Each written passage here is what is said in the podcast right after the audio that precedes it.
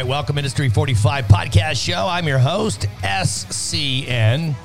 Good to see you today. You look beautiful. Beautiful, I'm telling you. Pandemic and all. Today, very special guest, all right, from Nashville, Tennessee. He has connections to Madison, Wisconsin, as do I, as do I. You might know this story. We'll get to that in the interview. Um, he's lived in Alabama. Like, who lives in Alabama? This guy does. Lives in Alabama. I'm a Tommy Shaw, you know, from Styx. And also the 2021 national champion, Alabama Crimson Tide, of course. Beat Ohio State 52 24. Uh, this individual helped start the rock and roll residency in Nashville, Tennessee. Was a huge success. He's played with Gene Simmons. Yeah, you know, from the band uh, The Rolling Stones. Oh, no, wait, wait, wait. It was the Beatles. No, wait. Kiss. Kiss. That's it. Kiss. Kiss. Gene Simmons is in Kiss, right. and uh, in our conversation, uh, I asked what one thing surprised him about Gene Simmons. And it's pretty exciting and good to hear. So, uh, not only Gene Simmons, he's also played with Ace Frehley, also from the band Kiss, if you didn't know that current member of the band Accept. His name, Philip Shouse. That's right. Today we shouse it out loud, baby. Industry 45 podcast show available at giantfm.com, ShaneChristopherNeal.com, all the major streaming platforms, and is brought to you by my friends at Trombetta Construction Material, 1901 Barton Street East in Hamilton. Let's do this. It's Philip Shouse, Industry 45 podcast show.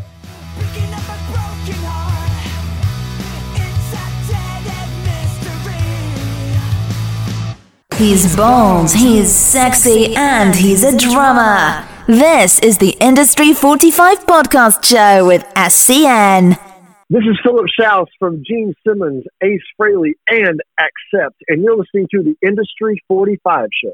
All right, Industry 45 podcast show. Shane Christopher Neal, your host, uh, giantfm.com. You can check out all the podcasts on the radio show website, my website as well, brand new, shanechristopherneal.com. It is it is fucking epic. I'm sorry. I just, uh, it really is. You can check them out there. And of course, on all the major streaming platforms. So today, all day, all day, been singing, shout it out loud. Or is it shouse it out loud? We got Philip Shouse on the phone. How you doing, my friend? I'm doing great, Shane. Thanks for having me on. I, I'm sorry. Like all day, I got this thing cranked up. I'm like, it's addicting. You know, you got it at the end of your email, eh? And I'm like, wow, man, that is so cool. So it's really addicting, and you know, you won't forget your name. That's for sure. no, it's a good it's a good slogan to have and a good problem to have too. So yeah, I love it. So you and I got connected by uh, Susie Corey. So yep. how, how, do you how did you guys meet? Because she sent me a message saying, "Hey, you know, you got to talk to Philip. He's a cool dude." And I was looking at all the stuff that you've done and that you're doing, and I'm like, "Yeah, absolutely." So how did you guys actually connect? This is a funny story. We were flying from uh, Quebec to Australia with Gene, uh, with Gene and, uh, and Ace actually to start that um, Australian tour with Gene Simmons and Ace Frehley together. So we ended up in Toronto airport, and it was my birthday that day. And somehow the airline got wind of my birthday, and at the gate there's Susie with a cupcake. Cupcake Susie, for my, yep. birth, for, my for my for my for my birthday, and so like, wow, that's how'd you guys know? That was a big surprise. And then so it turns out uh, one of her recording projects her, the producer she was using, Brent Woods, we knew Brent, so we had some mutual friends, and we just kept in touch. And that was in 2017. No, sorry, sorry, that was 18. You know, Susie does a great job, right? With her, like she connects with people. She's got a great personality. She's got great she, music, she really, but she really, she really does. Just knows how to make it happen. Um, okay, so are you from Madison, Wisconsin? Uh, were you born there, or I heard something about Madison somewhere, and I got a question if so. Yep, I was born in Madison, Wisconsin. I only lived there for the first five years of my life, so I might not know the answer. No, it's okay because here's but, a, here's a little story that connects you and I uh, about okay. about I don't know how maybe I don't know I'm going to guess seven years ago now, maybe eight years ago. I was contacted by someone uh, that I did know who had an online radio station in Madison, Wisconsin, which was Max, Max Inc. Radio. And so for a few years, I was broadcasting out of Madison, Wisconsin on Max Inc. Radio. And I heard that you were either born there or had spent some time there. So there's our little connection, you know, you and I. So, Right. uh, and Alabama. So you go to Alabama, and Alabama, the home of, of Tommy Shaw from, from Styx, right? Yes, Montgomery, Alabama, for Yeah, sure. the Commodores, Muscle Shoals, and of course the 2021 national champions, the Alabama Crimson Tide. So, tell me about your beginnings in Alabama and picking up the guitar and the bass and such, and starting to play. Yeah, I played saxophone first. I began that. Uh, I began that in Nebraska. Nebraska was the eight-year stop between Wisconsin and uh, and Alabama, and I got my first guitar right before we moved to Alabama, and started playing, taking lessons there, and that's when I got into like more guitar. Well, I was, I was a really big, huge Beatles fan before that.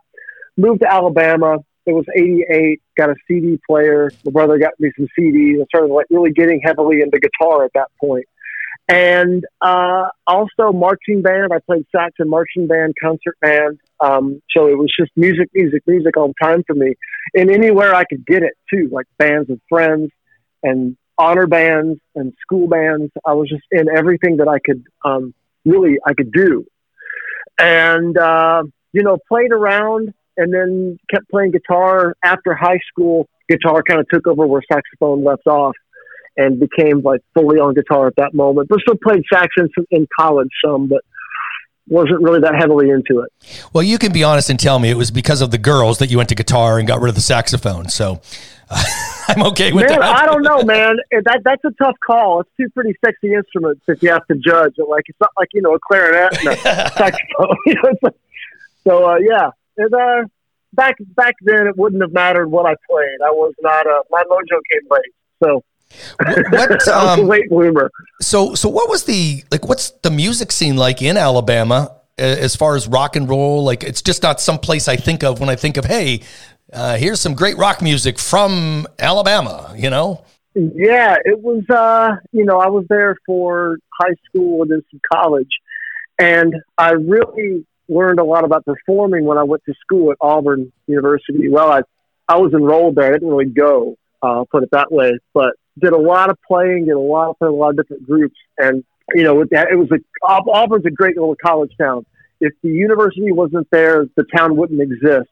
So it's kind of an Athens, Georgia type thing. Nice. Um, and the great music scene there at the time. This is like you know the mid to late '90s. A lot of house parties and a lot of places to play, and a lot of bands, you know, doing it. And they're all a little bit different. And we just have these big, huge shows we throw ourselves, um, and just have a great time, and you know, drink as many as much keg beer as possible, and hopefully not get shut down by the cops. But that's where I learned about a lot about performing. Didn't really get professional really until I moved to Nashville, which has been almost 17 years ago, which is crazy. Well, that's it's great you're going to Nashville because that's where I was going to go now with rock and roll residency. So I really didn't know much about this until I started watching some of the YouTube videos and researching it when I knew I was doing the interview. So how did this thing start? Like, did you start this or were you joined this or how did this kind of happen? Jeremy Asbrock and I started this. Uh, Jeremy's also one of the guitar players with, with Gene's band and Ace's band. We've been friends for about 20 years now. And we had done so many cover projects and tribute type shows. And we knew so many people in town. Our, our uh, talent pool and friend pool was, was really growing. And so we had the idea to do a month residency somewhere and play all of our favorite 70s rock, not really the hits, but just play whatever we wanted to play and ask whoever we wanted to ask to play with us. So it was like a core band, and we'd get guest singers and guest players up with us. And one month turned into five years. Of, uh, That's crazy. Almost a weekly, sh- uh, almost a weekly show. It was uh, on Tuesdays, and um, you know the, the guests, the guests we ended up bringing in. Uh, Gene did one. We had Robin Zander and Daxx from Cheap Trick on two occasions. Roger Glover and Don Airey from Deep Purple on a couple occasions. Um, uh, Lzzy and Joe from Halestorm, Alice Cooper. I know I'm, I'm leaving out so many people. Kip Winger, Rachel Bolan, uh, Accept played. Um, God, I'm trying. Know I'm missing somebody. Derek St. Holmes was, was all the time there. we had such a great time. Um, and it turned into a way bigger thing that, that I had ever thought it was going to be. So yeah, it was a long running show, really successful. Is it still going on now? I mean, I mean, I don't mean today No. because of COVID, but was it going on before that or no? No, it, it got really, it got, we, we all got too busy to keep it going, the weekly show going. So we turned it into a, uh, occasional, it became the rock and roll occasional performance versus a residency. And we would do one, you know, one a year, two a year. Um, and we actually had one booked for the weekend, everything shut down here in March. Right. We had, we had one booked and at the zero hour, we said, we can't do this. So we, we called it off. Was what was your first big break? Um, you said was it moving to Nashville and finding who to play with, or where was the first moment when you said, you know, I've kind of made it, if you will, like in the music business, where I can do this full time and make money? Uh, when I got my first gig was with David Lee Murphy, a country guy. Uh, more, he's mainly a writer now. He's had so many number ones as a writer. It's in, incredible. But he was still doing a few shows back in uh, 2005. And uh, I got the gig with him. And it was, uh, you know, it was like a weekend warrior type gig. But it was the first time that I'd went out and done a gig and got a check. And it was just me.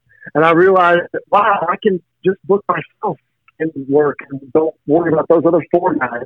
I can just book myself. And uh, I was a quick learner. Uh, that, you know, the for hire sideman guitar player thing was, I was kind of made for it because I loved playing other people's stuff. I loved doing multiple gigs, um, you know, multiple projects at one time. And I just, the freelance thing was just, uh, it was great for me to do. And, and, and it paid. So it was, it was even better. So where did you? I mean, you mentioned Gene Simmons with um, Rock and Roll Residency. Is that how how you met Gene, or where did you kind of meet him and end up playing in his band? that connection was through Ryan Cook, who, along with Jeremy Asbrock, is the, the, the third member of our Three Amigos type uh, type group that we have. He's also in Gene's and Ace's band as well. But Ryan knew Gene and knew Doc uh, going back, you know, several several years. And Gene asked Ryan to put together a band for him to do only a handful of shows that were going to be coming up in 17. It was only five shows. And that's how we got the gig. Ryan, Ryan knew who he was going to ask, and he asked us, and five gigs into the two years of, of work, national work for Gene. It was great. And remember the Ace gig as well. So I've heard you say in interviews because I would have thought, like many others, Gene Simmons would be very hard to work with, and Ace Frehley would be very easy to er- work with, rather. And it seems like maybe it's the opposite. So tell me the difference between playing with both of those artists, because that's kind of interesting. That's kind of interesting. Man, uh, Brian puts it the best way when talking about Gene and Ace. The only thing those guys have in common is that they were in the same band together. you can't you can't find two more opposite people. There, and I don't mean like how and how they treat us because they're both great, but they are completely different. Um, with Gene, we were of course nervous. I hadn't we hadn't really spent a lot of time with him at all. Ryan had a little bit, but none of the other none of, uh, none of us had. And so going into the first rehearsal, we were a bit nervous because it could have gone either way. We're like, oh man, you know, we've heard stories. And he could not have been cooler from moment one. And we never stopped smiling. Th- those two years were just like, what a dream time that was. He was absolutely incredible to us. Um, treated us great. Always had fun. Loved that we could sing and play well, and loved that we were, you know, we're, you know, with it, you know, guys who weren't, you know, burnouts and, you know, having conversations with him and just hanging with him all the time, which we did, uh, was, was just a dream. And to have him be as nice as he was and his cool as he was, was even, was just icing on the, icing on the imaginary dream cake. You know, you answered Pretty my much. you answered my next question, which was going to be, did you get a chance to actually hang out with them? Because a lot of times when you play with artists like this, right, like they kind of are in their own space and you don't really get to interact. But what is something that besides that, what else surprised you about Gene Simmons playing with him, or even as a person?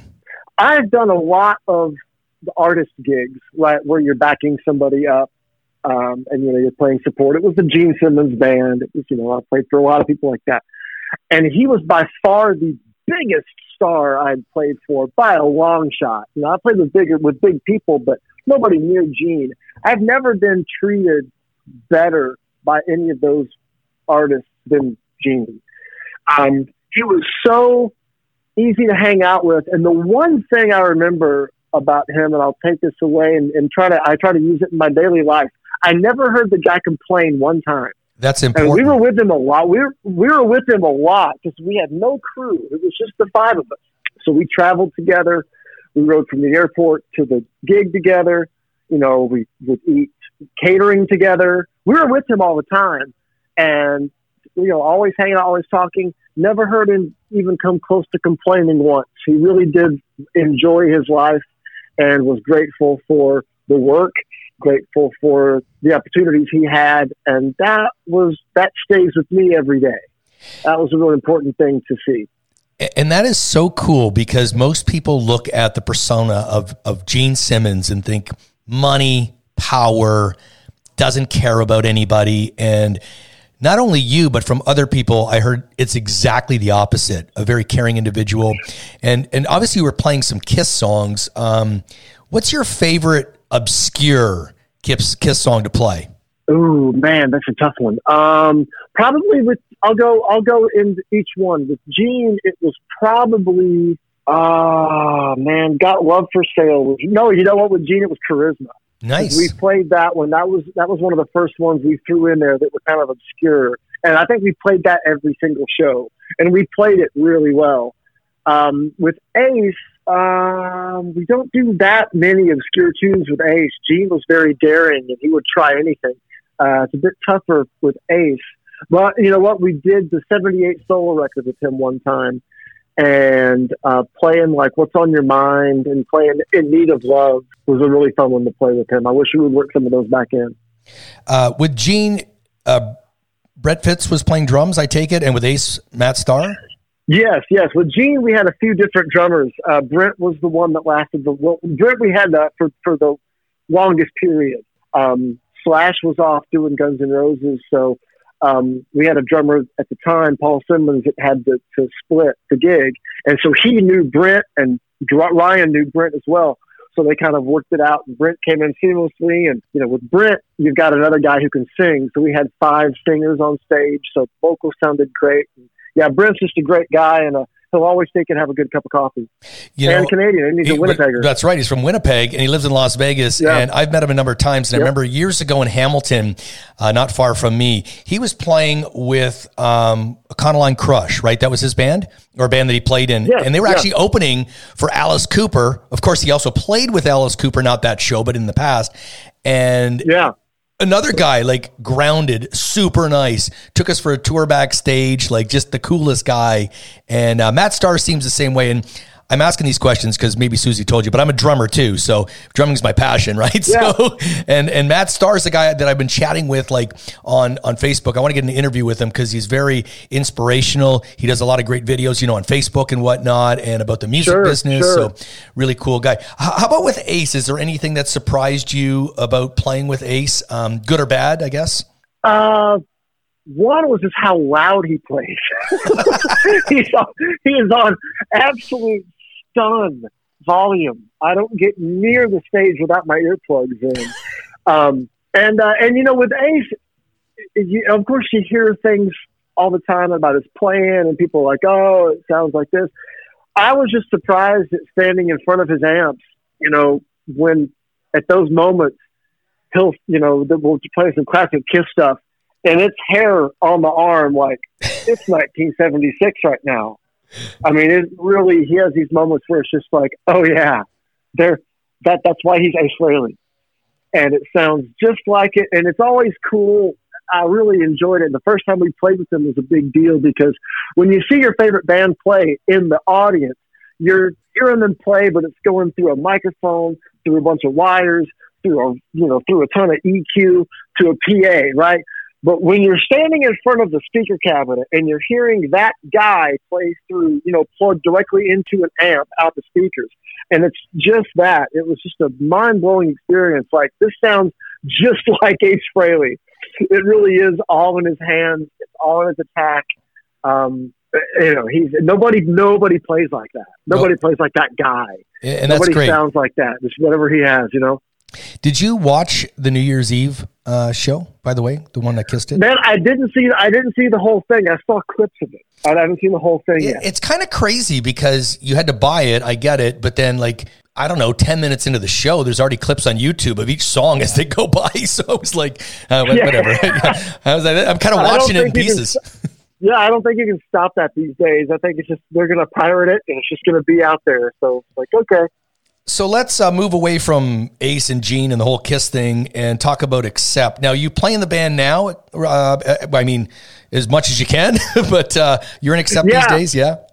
yeah, I joined uh, as a full-on member in 2019. I'd done a couple things with them um, as a fill-in, uh, and really enjoyed the music and really enjoyed the people.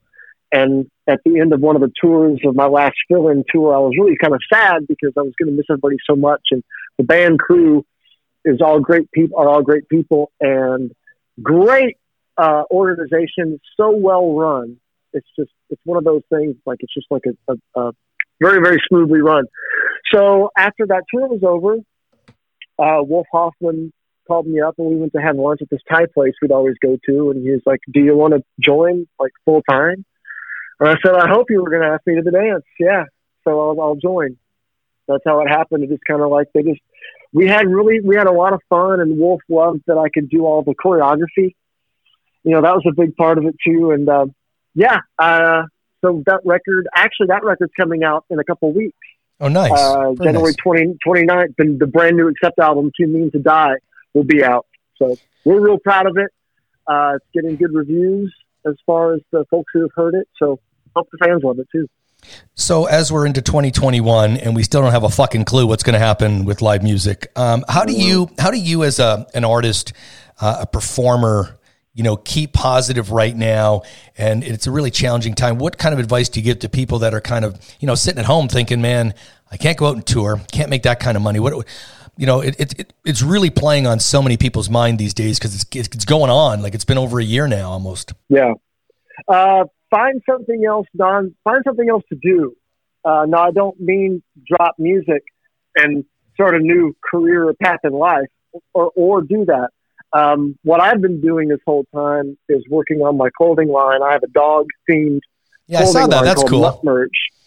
Yeah, so I've been putting all my time and energy this year into revamping the website entirely, and uh, excuse me, and putting on um, a lot of new products.